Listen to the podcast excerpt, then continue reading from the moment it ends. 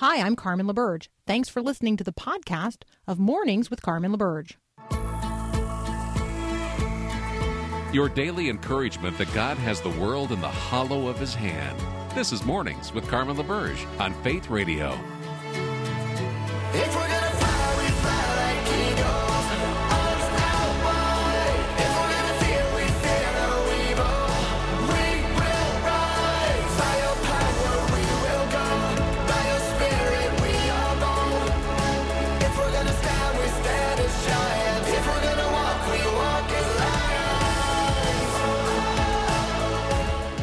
good morning on this 24th day of March 2022. And every time we say good morning, um, I, I hear it a couple of different ways, and I'm always provoked to ask what makes anything good and what makes this particular morning good. And then when I hear the word morning, um, I hear two different words, right? I hear the time of the day that we consider the sun to rise and things to get underway, but I also hear the word mourning as it relates to grief. Um, the mourning that happens um, at those points in time and seasons in life when we grieve. And so I want to talk about um, a couple of things here at the outset uh, as we say good morning to one another. Yesterday's conversation about Lamentations 3 22 and 23. The steadfast love of the Lord never ceases, his mercies never come to an end. They are new every morning. Great is your faithfulness. Got me thinking about other good morning verses. Uh, one way to think about good morning is to consider uh, good grief, what makes our grief bearable, endurable. Um, Psalm 23 kind of good grief. Yea, though I walk through the valley of the shadow of death, I fear no evil, for thou art with me. Um, the Good Shepherd makes good morning, good grief possible. Other good morning verses, though, just in terms of getting our day started. How about this one from Psalm 143 8? Let the morning bring me word of your unfailing love, O Lord, for I have put my trust in you. Show me the way I should go. To you I entrust my life. I mean, that's a good that's a good verse for any morning. How about Psalm 5 3? In the morning, Lord, you hear my voice. In the morning, I lay my request before you and wait expectantly. Do I wait expectantly before the Lord every morning? That's a good question. I mean, it's one thing for me to make my voice heard, right? And um, make my appeals and requests known to God. It's another thing to wait expectantly. How about um, Psalm 90, verse 14? Satisfy us in the morning with your unfailing love, that we may sing for joy and be glad all our days. Singing for joy in the morning, um, morning songs, morning by morning, um, His mercies are new. Uh, got me uh, also, you know, singing. And so I have a favorite morning song. Um, in the morning when I rise, in the morning when I rise, in the morning when I rise, give me Jesus. What are maybe your favorite songs for the morning that get you going? And where are you in the Word today? You know, you can always text me, 877 933 2484. And for those of you uh, whose day begins before the sun rises, I offer uh, you um, this verse of encouragement Psalm 119, 147. I rise before dawn and cry for help. I wait for your words, O Lord. I've got uh, one little news item here before we jump to our conversation with our friend Ben Johnson. Madeleine Albright, the first female Secretary of State of the United States, died yesterday. Madeleine Albright was 84 years old. She was an extraordinary woman. Um, she spoke uh, more than a half a dozen languages fluently. She was an incredible diplomat. She lived an extraordinary life. Um, and I think that the question that as Christians we want to raise is okay, we have all these wonderful things to say about her life. What do we know? What do we know about her faith and her relationship with God? So, Madeleine Albright's actually somebody who wrote a lot about the impact of faith and religion um, on diplomacy, on the way that the world actually works. She had a really clear understanding about the powerful role that religion plays in the lives of people around the world. She understood the power of religion to motivate genuine good and unspeakable evil. Um, and it wasn't until she was 59 years old. Just think, think about this for just a moment. It wasn't until she was 59 years old that Madeleine Albright learned that both of her parents were born and raised in Jewish families in Czechoslovakia. She she learned at that time that a dozen of her relatives in um, in Czechoslovakia, including three of her four grandparents, had been murdered in the Holocaust. At 59 years old, I want you to think about that for just a moment. Her parents had kept their Jewish heritage secret. They converted to Catholicism before fleeing the Nazis and immigrated from Czechoslovakia with Madeleine and her two siblings. Um, Madeleine joined the Episcopal Church when she got married in 1959. She regarded um, her Jewish heritage as a uh, you know as a major surprise, um, and it's a it's an interesting conversation to have um, about the heritage of faith, the living of faith, and then the dying in faith, which is then you know of course the ultimate question. All right, Ben Johnson is waiting in the wings. He's a media reporter from the Daily Wire. We're going to talk about developments across the country, not only um, in terms of abortion law, but also what's uh, what's happening in the Twitter Twitter sphere. Yep, that's up next here on Mornings with Carmen.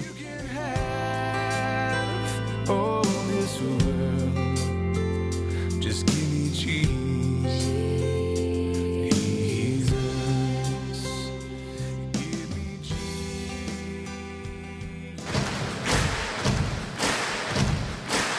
is my right. A right given by God to live a free life to live in freedom. Ben Johnson is back. You can find him at dailywire.com. Uh, he writes at The Rights Writer. Ben, welcome back, man. Good morning. Good morning, Carmen.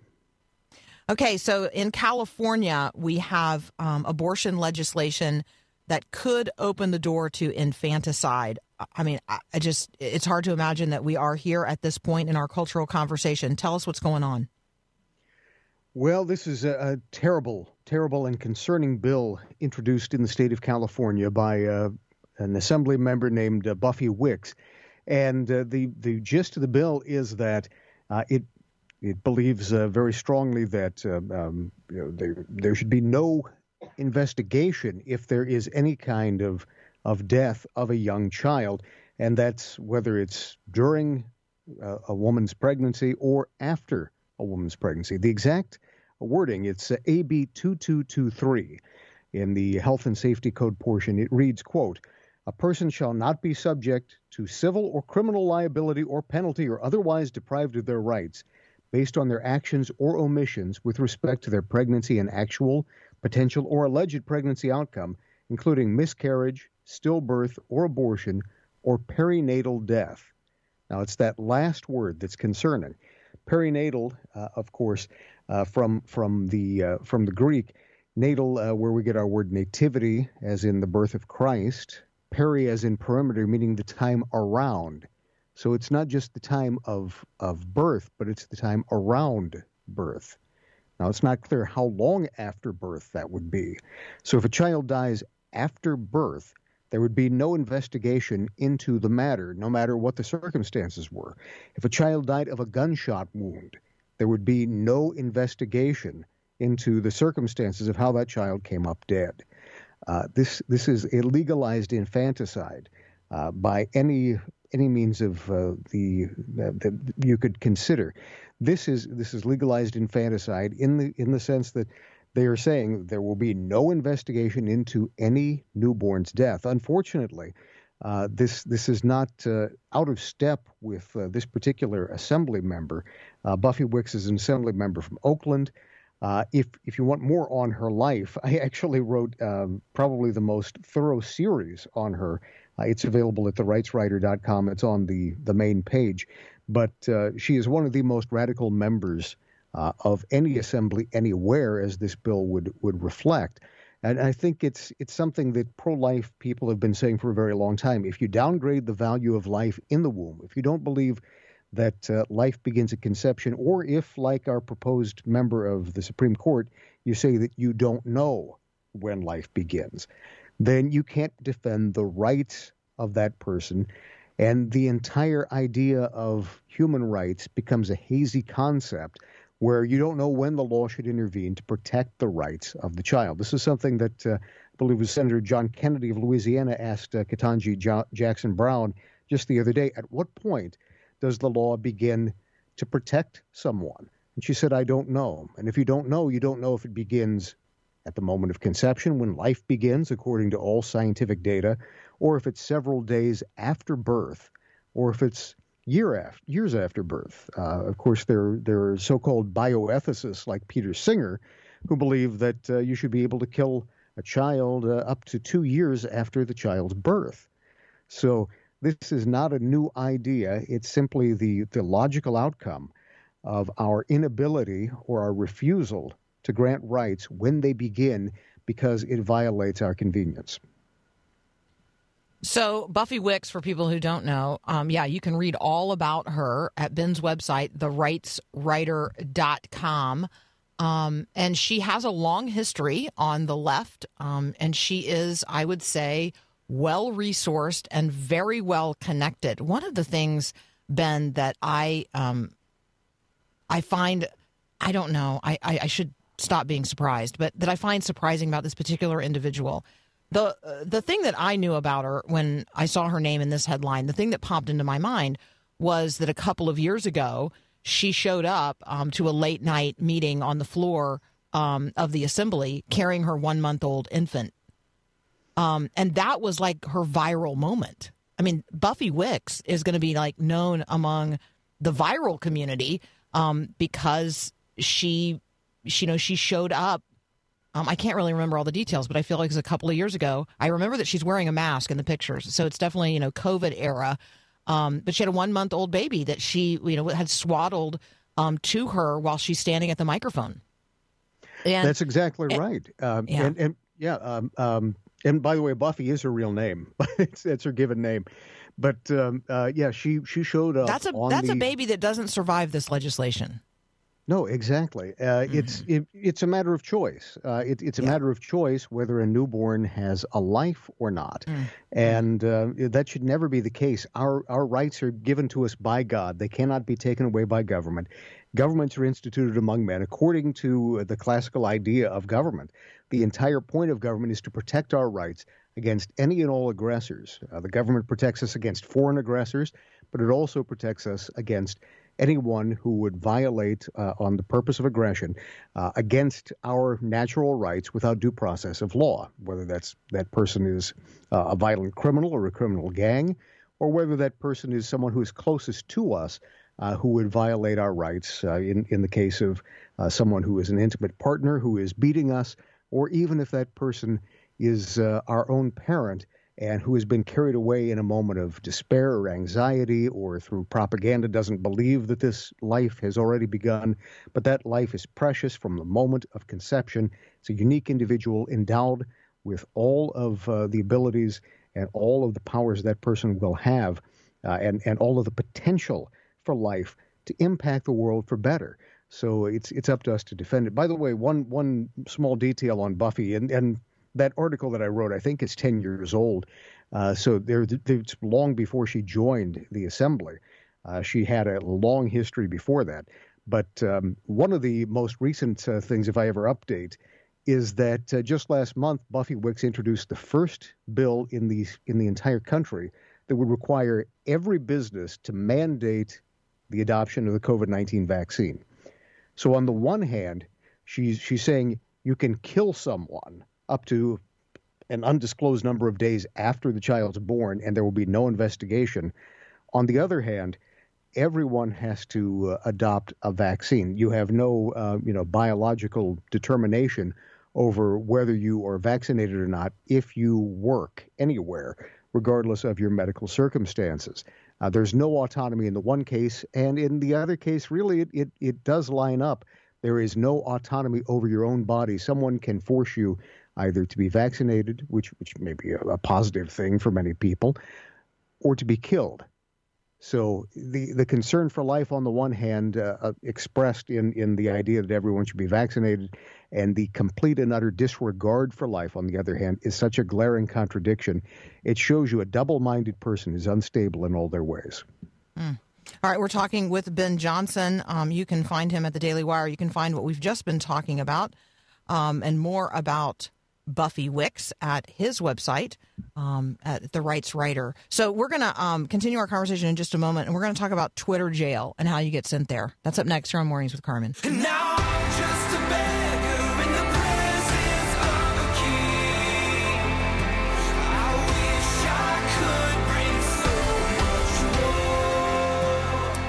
All right, there's a thing called Twitter jail, and you can get sent there if you um, say that a person who is biologically male is male, or a person who is biologically female is female, if they um, say they are otherwise. So, um, Ben Johnson, what is happening? Um, who got sent to Twitter jail? It seems like just about everybody got sent to Twitter jail here I haven't been- recently. I haven't been sent to Twitter jail yet, but I feel like it's just a matter of time. Yes, uh, this this sort of constantly revolving reality, uh, kaleidoscopically changing reality, uh, where there's no stability, where uh, whatever it is that someone says, uh, if if they say one day that they are one gender and another day they're another gender, then the kaleidoscope turns and reality has changed because they said so, and now everyone is forced to go along with what we know is a falsehood. Uh, that's what happened with Lia Thomas, of course, the uh, quote unquote female swimmer, uh, supposedly the fastest female swimmer in the world, who, of course, was born and went through uh, went through puberty and uh, even competed in college as a male swimmer. Fairly, re- I should say, a relatively mediocre male swimmer, and is now, um, after only one year of, of transition, is now breaking records against females. Uh, of course, if someone is male, then you have larger hands, larger lung capacity, um, a larger amount of muscle fiber. Uh, Oh, there, yeah. there All, all, you have to do of is look yeah. at the. All you have to do is look at the picture of the podium. I mean, that is a physically very different person than the women who are standing on the podium who lost. Absolutely, and, uh, and, yeah. and one of those people, Emma Weyant, uh, has has been uh, proclaimed, thankfully, by uh, Governor Ron DeSantis as the fastest female swimmer in the world, but came in significantly behind Lia Thomas. So several people uh, went on Twitter, including uh, Charlie Kirk and Tucker Carlson, and the Babylon Bee uh, was one of those who got got. It, it was one of the the editor in chief, Kyle Mann, who had their accounts suspended over transgender issues. Several of them about Lia Thomas. The Babylon Bee posted an article about uh, the Assistant Secretary of Health and Human Services, Rachel Levine. But uh, all of those, who's of course uh, a biological man from the state of Pennsylvania and has uh, become transgender. So all of them, uh, at one point or another, said these people are men. That's it. That's all they said. Men are men, women are women, and they've been banished from Twitter for upholding what uh, in any other time would be acknowledged as an unchangeable, immutable fact. Okay, in a in something that you tweeted and I picked up on and didn't know about, Herschel Walker, who you know is a pretty good fitness dude, um, has apparently been uh, asked to resign from the President's Council on Sports Fitness and Nutrition because, after all, he's now a Republican candidate. That's right, and this is this is something that's ongoing with um, with President Biden, which sort of breaks the norms. Quite candidly, uh, you have Herschel Walker and Dr. Oz, uh, you know, both of whom are, are candidates for U.S. Senate on the Republican side. They were appointed to uh, President's uh, Council on Health and Fitness. We might remember, for example, Arnold Schwarzenegger was a member several years ago. Uh, these, you know, uh, Doc Oz is a doctor. Herschel Walker, as you say, is a quite fit individual. I wish He's I a had heard of his fitness. It's a good. Yeah. I know. I know. It's an awesome specimen. I know. That's really all I have to say about him. Okay, so but here's the here's the political side of this, right? It's like a. It's as if the president imagines that he needs to sanitize all of his uh, little councils of anyone who is Republican. I mean, that's ridiculous.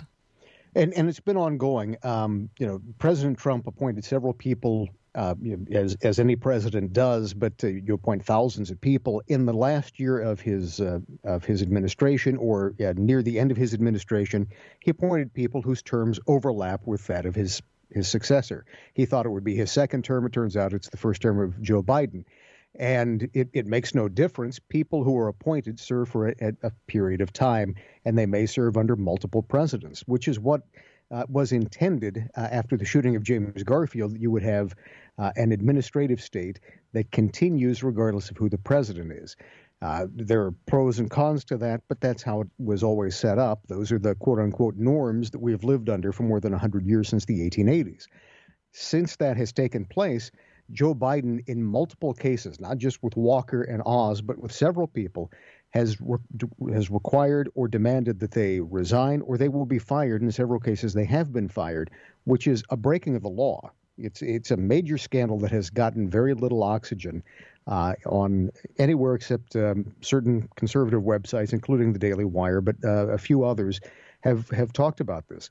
If someone is appointed, the law says they should serve out their full term, and there is absolutely no reason to pressure them.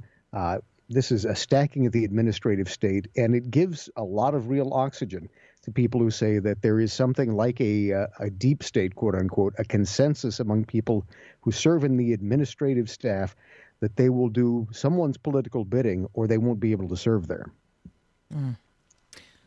All right, Ben, as always, so much to talk about, so little time. We so appreciate you. Thank you so much. You guys can find what Ben is working on today at dailywire.com.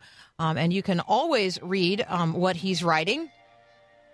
And um, and I just think that the Buffy uh, the Buffy Wick stuff that you've got up um, on uh, on your rights writer um, is just awesome. So the therightswriter.com uh, just search there for Buffy Wicks, and you'll get the whole background story on this California Assemblywoman. Uh, ben, as always, thanks so much. Thank you. God bless. Likewise. We'll be right back.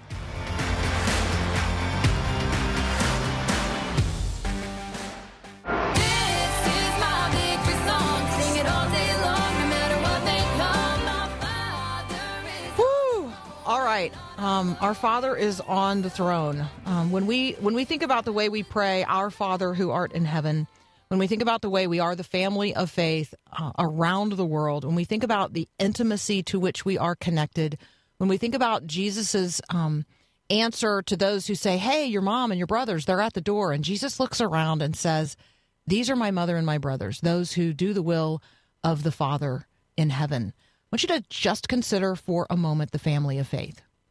I want you to consider your own adoption into the family of faith through Jesus Christ, um, our Savior and our Lord. He is our older brother in, in this way. We are heirs to the kingdom of heaven because of him. We are adopted into the family of faith. We are engrafted um, into the promises made uh, by God to first to the Jews, his chosen people. We are a royal priesthood um, we are the people of God. We are the family of faith through adoption. Now, I want you to just consider for just a moment that 5.2 million children around the world lost a primary or secondary caregiver to COVID 19. As the rest of us are returning to quote unquote normal, these kids uh, have no normal to which uh, they can return. And so we're going to have a conversation with Jedd Medefind from the Christian Alliance for Orphans about the status of children around the world orphaned by COVID um, and how the church can respond. That's up next here on Mornings with Carmen.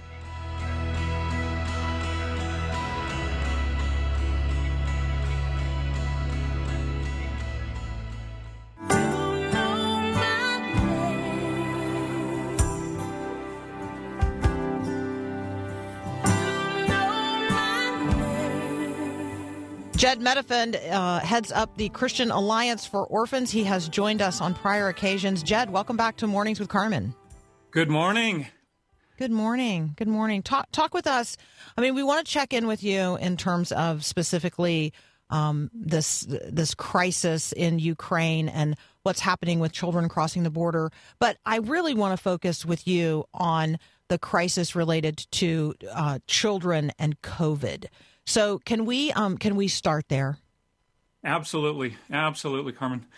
You know what what we see in really in any crisis, and that goes for Ukraine or COVID or anything else, is that it is very often children that bear some of the hardest impact of that crisis. Even with something like COVID, that as we know had very little direct impact on children. You know the the virus itself had very limited impact on most children, and yet indirectly it had a profound impact upon them.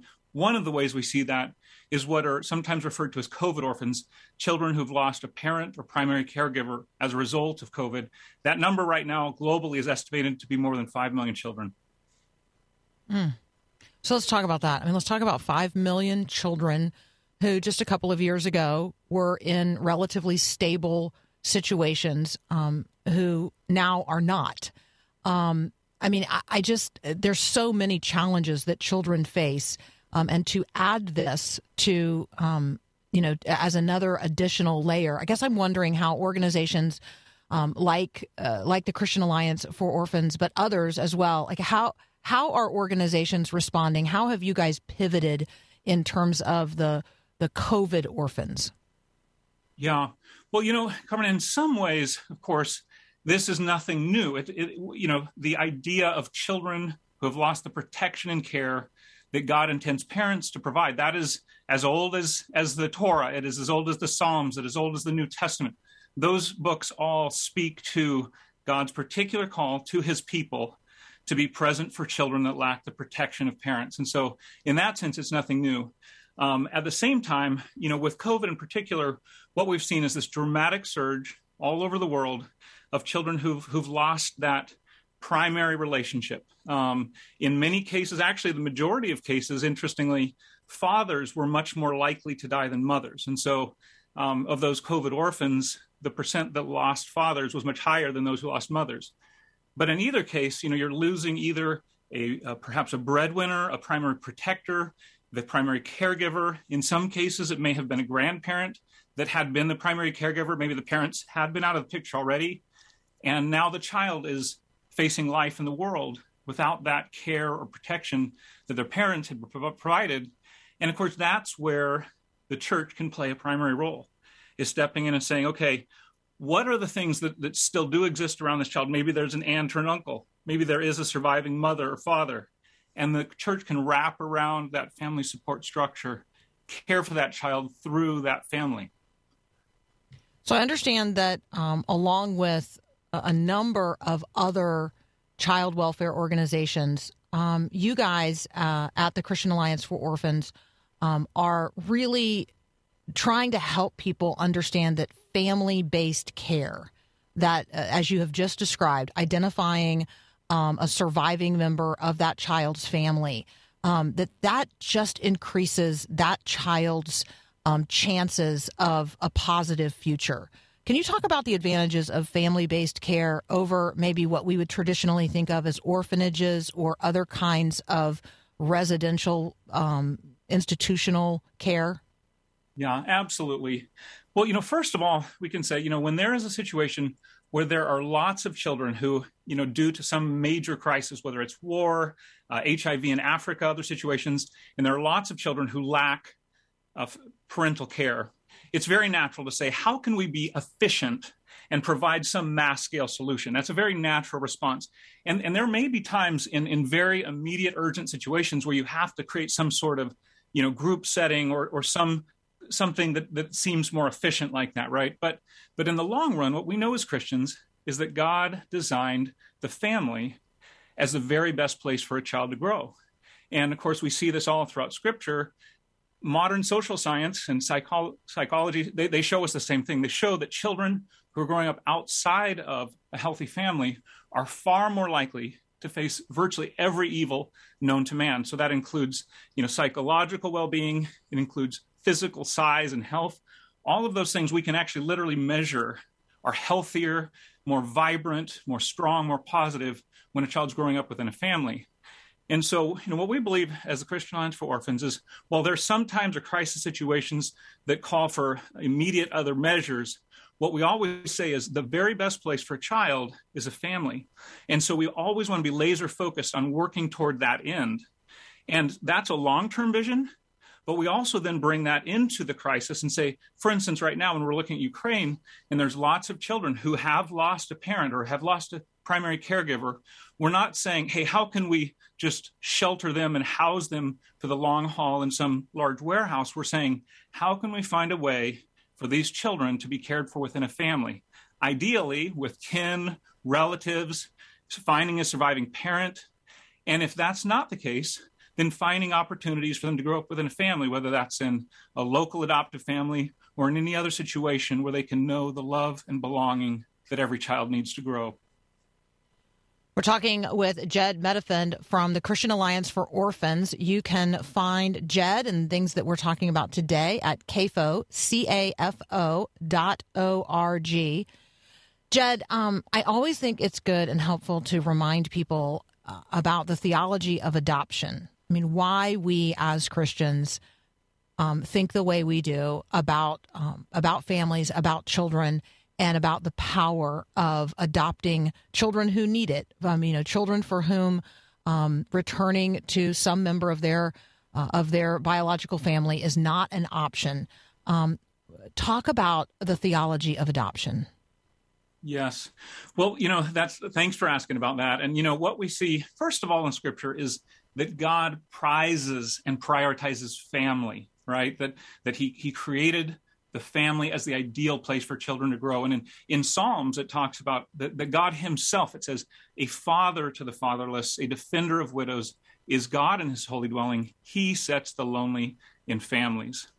And so, whenever there is an individual who is outside of that healthy, whole relationship with family, it's God's good purpose that they be drawn into that, that sense of belonging and permanency. And even though we know every earthly family is imperfect, we, we also know that there is something that just cannot be replicated by any other entity or institution than the belonging of family. And so we see that on, a, on an earthly level. We desire that for people, for, for children, for everyone. But then, of course, scripture talks about this idea that we, just like children around the world who are apart from family, who have lost their family, that we are living in a state of, of what the Bible would describe as orphanhood, that we are separated from God by, by sin, by evil, by the brokenness of this world. And throughout Scripture, this idea that God desires to welcome us into his family is very central. It describes that that you know that he has adopted us, that he has given us his family name, that he has given us not just an identity but even full inheritance rights, which you know in some ways seems kind of strange or mercenary, but particularly in many parts of the world where when a child is brought into a home, maybe they're they're cared for, but they're often seen as, as household help. They're second class citizens. There's the children, and then there's the kids that have been brought in. And what the Bible describes is that when we are brought into God's family, we have full identity and full inheritance rights. We are all in. And it is such a beautiful picture, of course, that in this world, in the, in the physical side of things, when there is a child who has lost their parents and there truly is no hope of returning to a biological family, that God invites his, his people to be a part of that, of mirroring the love of their heavenly father by welcoming children into their own families through the mystery and beauty of adoption. We're talking with Jedd Medefind from CAFO. It's the Christian Alliance for Orphans. You can find it at cafo.org. We're going to take a very brief pause. When we come back, I'm going to ask Jedd specifically about what's going on with um, with orphans and unattended children and children who are just showing up at the borders um, of Ukraine by themselves. So, how is the world responding? How can you, as a Christian, respond? How can your church respond? What can we do to support a bright future for children around the world? That's up next here on Mornings with Carmen.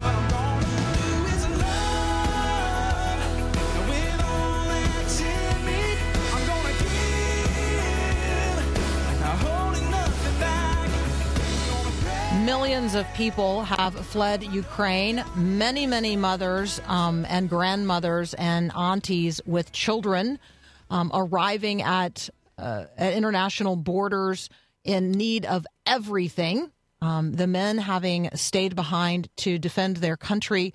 Some women staying behind as well to support the war effort have put children on on uh, buses and trains and sent them unattended across the border. Um, some of them reunited with members of family, others of them in need of shelter and care and everything else. Uh, Jedd Medefind is here. He uh, serves with the Christian Alliance for Orphans as a part of a network of child welfare organizations around the world responding to this crisis. Jedd, I know you've got a number of partner ministries um, on the ground, not only in Ukraine, but in, in nations adjacent to Ukraine. Talk with us about what you're hearing and, and what's happening. Yes, Carmen. Well, you know, as, as, of course I think the whole world is, is watching, we're, we're seeing in, on one hand just the the the reality of humanity at its most broken. You know, we're, we're seeing shells rip through hospitals and schools. We're seeing tanks crush vehicles with their their drivers still in them, and and it just it it it rips our hearts. At the same moment, we're, we're also seeing glimpses of God's grace and beauty and, and goodness shine in that dark place. And I, I know through many of the organizations and ministries that are serving both within Ukraine and in the surrounding countries, we, we are seeing such beautiful glimpses of that. And, and even just on the interpersonal level, you know, I just I just heard Carmen a, a story last week of, of a group of children that had been in orphanages uh, in Ukraine.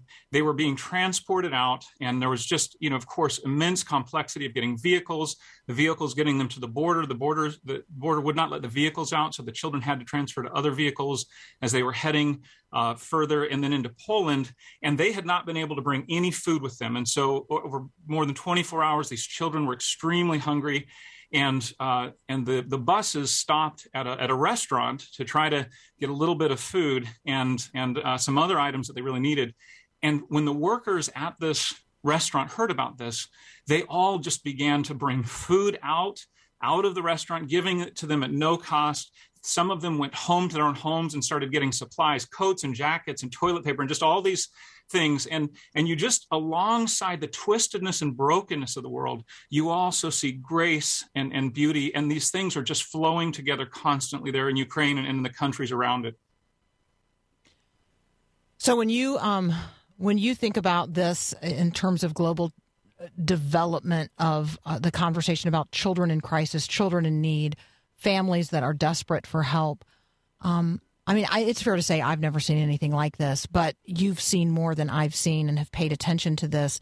Uh, have you or your member organizations like ever seen anything like this? And and if so, you know, can you give us some of those parallel situations? Hmm.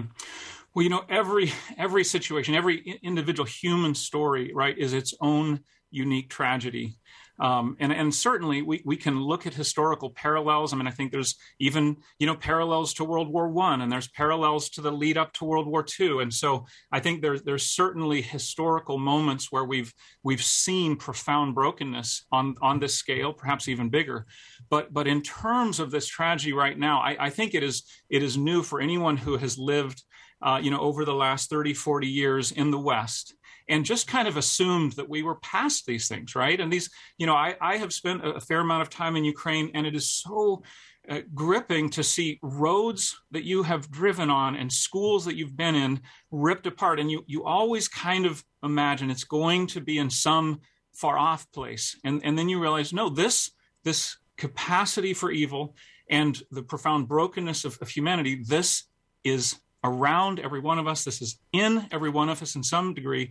And, and yet, at the same time, there is such potential for God's people to bring healing in it. And I'll, and I'll tell you, Carmen, alongside that hurt and the anguish, um, there are so many organizations, many of them, of course, that I get to interact with every day through the Christian Alliance for Orphans, that are that are there, that are that are bringing food and immediate relief, that are on the borders, receiving children, seeking to reunify children with family or relatives uh, seeking those things out. If there's if that's not possible in the immediate term, finding healthy, safe places for these children to be for the foreseeable future, and then planning a course to seek out those families and reunite. And and so again, you, you just see this juxtaposition of the world at its most broken, and yet the grace and goodness of God through His people.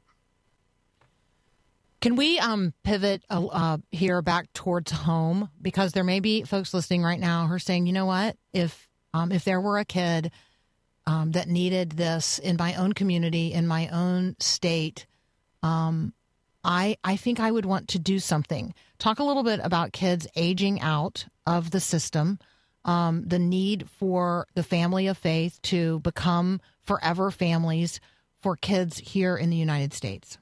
Mm, thanks for asking about that, Carmen. Yes.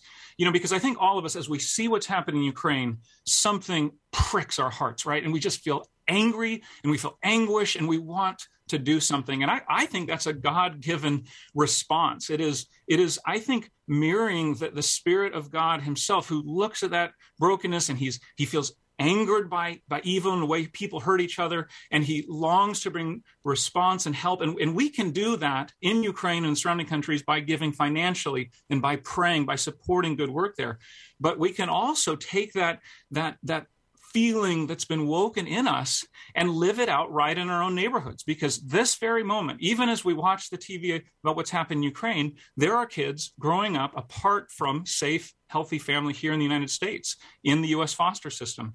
And for some, they just need a temporary home through foster care with hope that their biological family can be reunited. And that's something we could support and be a part of and help with.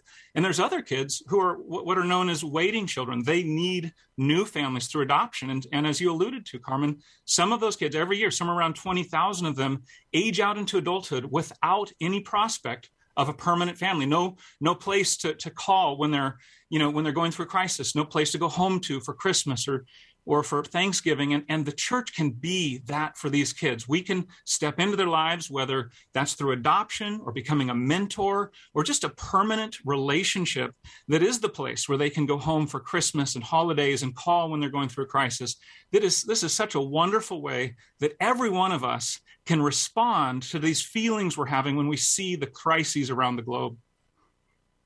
Jedd, as always, um, thank you so much. It's it's so important um, not only that we understand who we are as the adopted children of God, um, but extending that grace and mercy to those in need of tangible family, like real family.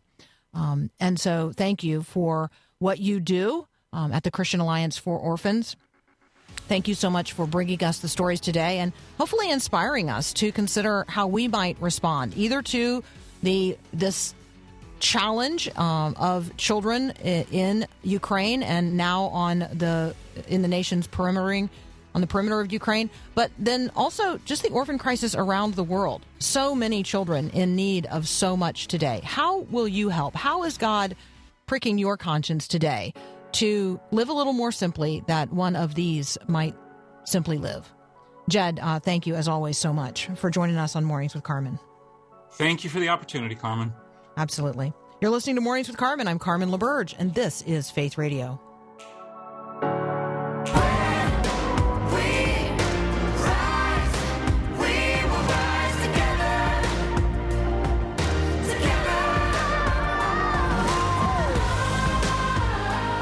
Have I told you lately that I love you? Uh, have I told you lately that God loves you? That's way more important, actually. Way more important. Um, do you know that? Do you receive that? Do you live in that reality? God loves you. God loves you. Delights his heart to hear your voice. So, don't you just imagine for a moment um, that your phone rings and um, you you pick it up and you answer it because you know uh, you have to think back to the days when we couldn't look down at the screen and see who it was and decide whether or not we were going to answer it. You just answered it, right? You just answered the phone because it rang, and you were curious to know who was there.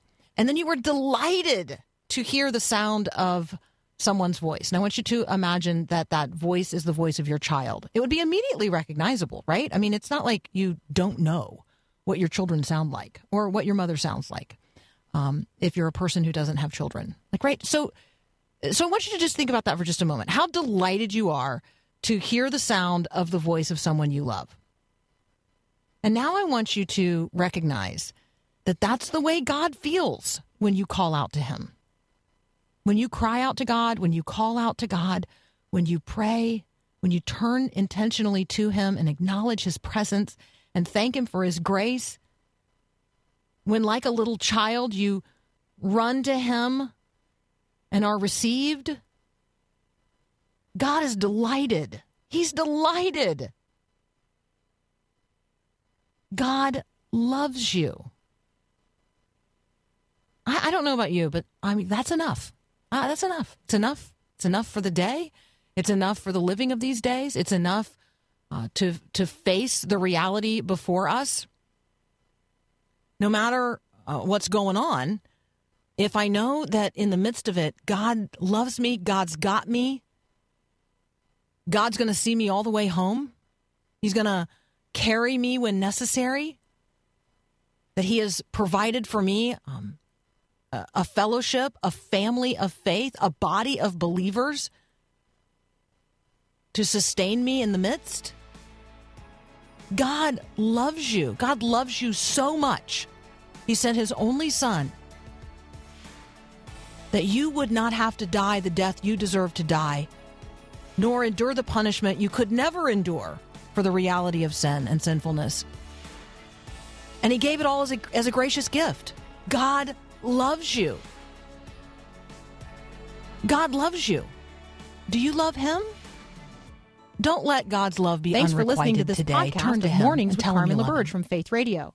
If you haven't, you can subscribe to automatically receive the podcast through iTunes or the Google Play Music app. That way, you never miss an episode. It's also available anytime at myfaithradio.com.